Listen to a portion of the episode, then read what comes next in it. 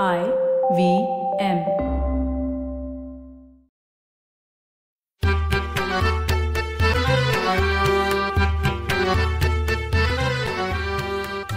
नमस्कार मंडळी मी डॉक्टर राजीव. आणि मी माणिक. या आय व्ही एम पॉडकास्टमध्ये तुमचं स्वागत. गेल्या एपिसोडमध्ये आपण पाहिलं मराठी दूरदर्शन एकोणीसशे बहात्तर साली चालू झालं. तेव्हा टीव्हीवर दिसलेला पहिला चेहरा होता ज्योत्स्ना किरपेकरचा. तिच्याशी गप्पा मारताना तिची दूरदर्शनासाठी निवड कशी झाली? तिचं प्रशिक्षण कसं झालं? बातम्या देण्यापूर्वी करावी लागणारी पूर्वतयारी आणि बातम्या देण्याचे तिचे अनुभव याबद्दल आपण बोललो. आता या पॉडकास्टमध्ये ज्योत्स्नाशी आणखीन गप्पा मारूया. ज्योत्स्ना मला सांग की तू फक्त वृत्त निवेदन केलंस की काही आणखी कार्यक्रम केलेस आणि त्याच्यात तुझा भाग होता हो ग म्हणजे माझी जी पोस्ट होती ना त्यावेळेला. ती presentation announcer cum news reader? अशी होती त्याच्यामुळे लकीली मला बाकीच्या कार्यक्रमांचं सुद्धा निवेदन करण्याची संधी मिळाली खूप छान छान कार्यक्रम व्हायचे टीव्हीवर तेव्हा आणि मुलाखती घ्यायला मिळाल्या मला वेगवेगळ्या प्रतिथयश कलाकारांच्या म्हण किंवा. पाहुण्यांच्या म्हण आणि नाटकांमध्ये मी कामं केली हिंदी दूरदर्शनवर. सो बातम्यांशिवाय इतरही याच्यामध्ये मी सहभागी होत असे. बरं का हम्म. तू एकोणीसशे बहात्तर ते शहात्तर ही चार वर्ष दूरदर्शनवर बातम्या देत होतीस. हो. त्यावेळी मी एमबीबीएस करून पोस्ट ग्रॅज्युएशन करत होतो. म्हणजे मी ससूनमध्ये पुण्याला एम एस करत होतो. हौसमन कॉर्टच्या मेसमध्ये एक टीव्ही सेट होता. तिथे सगळे जमायचे टीव्ही बघायला. आणि मग तुझ्या बातम्या चालू व्हायच्या. तू दिसलीस की शिट्ट्या वाजवत तुझं स्वागत व्हायचं. आणि त्यावेळी तू आणि दीपक जे जे हॉस्पिटलच्या मुंबईमध्ये क्वार्टर्समध्ये राहत होतात. बरोबर आहे. त्यावेळेला दीपकही एम एस करत होता. त्यावेळीची काही तुझी आठवण? खरं सांगायचं झालं तर आठवण म्हणजे मी बातम्यांच्या बरोबर जे काही वेगवेगळे इंटरव्ह्यूज म्हण मुलाखती घेत होते त्याच्यामध्ये मी इतकी नशीबवान होते कारण मला मोठी मोठी माणसं अगदी जवळून बघायला मिळाली. आणि त्याच्यातली एक सुप्रसिद्ध व्यक्ती आपल्या सर्वांच्या आवडत्या लता मंगेशकरजी. त्यांची मी मुलाखत घेतली त्याच्यामुळे तो एक माझ्यासाठी अगदी कधीही मी आयुष्यात न विसरणारा प्रसंग होता. खूप मस्त आमची ती मुलाखत झाली होती. पण तू आता दूरदर्शन गाजवत होतीस. मग तुला या जे जेच्या तुम्ही हॉस्पिटलमध्ये राहत होतात हो. त्यावेळेला मग दुसरीकडनं कुठनं बोलावणं हो? अरे हो खरंच. म्हणजे काय सांगते तुला? कारण दीपक पास आउट झाला तो जीएमसी म्हणजे ग्रँट मेडिकल कॉलेज. आणि एक अशी अलिखित स्पर्धा होती जीएस मेडिकल कॉलेज आणि ग्रँट मेडिकल कॉलेज. आणि मी ग्रँट मेडिकल कॉलेजच्या आवारात राहत असून मला जीएस मेडिकलच्या गॅदरिंगला तिथल्या मुलांनी सांगितलं की नाही तुम्ही चीफ गेस्ट म्हणून या. खूपच मजा आली होती तेव्हा पण. आता एक एक जरा खाजगी प्रश्न विचारू का? विचार ना.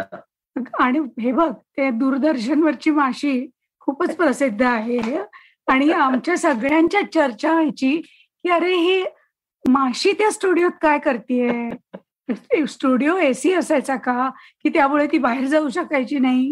नाही स्टुडिओ तर सगळे एअर कंडिशनच असायचे साऊंड प्रूफ असायचे.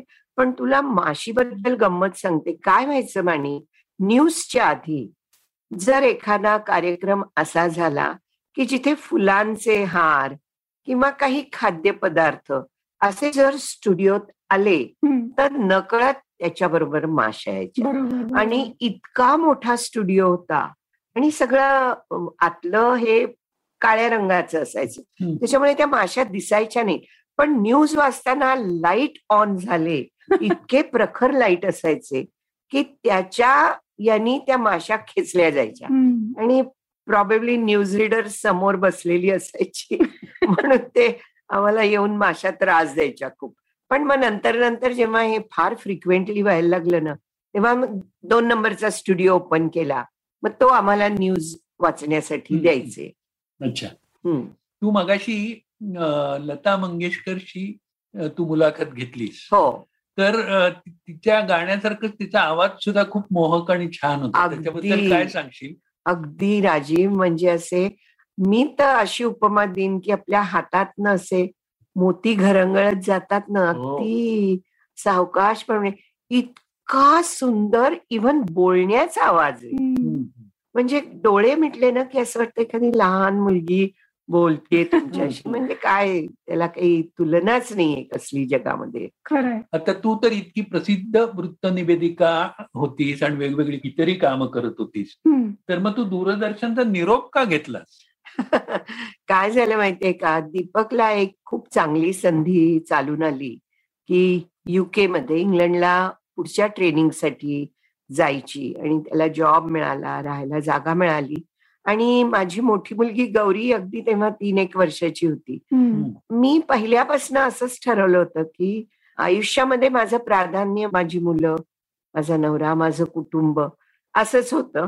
आणि मग अशी संधी मिळाल्यावर मी इंग्लंडला दीपक समवेत गेले. पण तुला गंमत सांगते जवळजवळ आठ महिने माझा रेसिग्नेशनच ऍक्सेप्ट केला मी. हो. की नाही तू ये तू ह्या तऱ्हेची रजा घे ती घे ती घे ते सगळं संपलं. पण अगदी मुश्किलीने शेवटी त्यांनी ऍक्सेप्ट केला. आता एक थोडा अवघड प्रश्न विचारते बर का. आज दुसरं कोणीतरी बातम्या देत असतं टीव्हीवर? काय वाटतं ग? अगदी खरं प्रामाणिकपणे सांगू. हो. मला असं वाटतं एक तर शब्दोच्चार खूप त्यांना ट्रेनिंग मिळालं पाहिजे त्याचं. मराठीतले शब्द खूप अवघड असतात. वाटतं असं की अगदी भाषा सोपी आहे. पण शब्दोच्चार चुकतात पीच हाय पीच वर न्यूज देतात. कशासाठी? न्यूज इतकी न्यूट्रल असली पाहिजे. ते जेव्हा तुम्ही न्यूज वाचता ना तेव्हा तुम्ही कुठल्या पक्षाचे नसता कुठल्या सरकारचे नसता तुम्ही इतके न्यूट्रल असता की तुम्हाला सगळ्या न्यूज एका सुरात देता आल्या पाहिजे हो हो. मला आजच्या सद्य परिस्थितीमध्ये तू विचारलंस तर मला सगळ्यात आवडते ती रजत शर्मा जी न्यूज देतात. इतका बेस लेव्हलचा आवाज असतो. चेहऱ्यावरचे हावभाव सुद्धा इतके असे असतात की त्यांना ते न्यूज वाचतायत आणि तुम्ही ती मन लावून ऐकताय. हे सगळ्यात महत्वाचं आहे. तिथे कुठेतरी आपण कमी पडतो असं मला वाटतं. बरं का ज्योत्स्ना? हम्म? तुझ्याशी गप्पा मारता मारता पुन्हा एकदा दूरदर्शनच्या आठवणीत आम्ही रमलो. आणि खूप नवनवीन माहितीही मिळाली. ज्योत्स्ना पुण्यात तर आपण नेहमीच भेटत असतो. पण आज तुझ्याशी या नवीन माध्यमातून आणि वृत्त निवेदिका म्हणून तुला जाणून घेतानाही खरंच खूप आनंद झालाय आमच्याप्रमाणे तुम्ही सगळ्यांनी सुद्धा हा पॉडकास्टचा एपिसोड नक्कीच एन्जॉय केला असणार. हो ना? बरं आहे मंडळी ज्योत्स्नाला धन्यवाद देत हो. आपण पुन्हा भेटूच मराठी खिडकीतून. धन्यवाद ज्योत्स्ना मराठी खिडकीतून. तुम्हाला मराठी खिडकीतून हा आमचा पॉडकास्ट आवडला असेल तर तुम्ही आम्हाला जरूर फेसबुकवर सांगा. आणि तुमच्या नातेवाईकांना मित्रमंडळींनाही जरूर ऐकायला सांगा. सांगाल ना?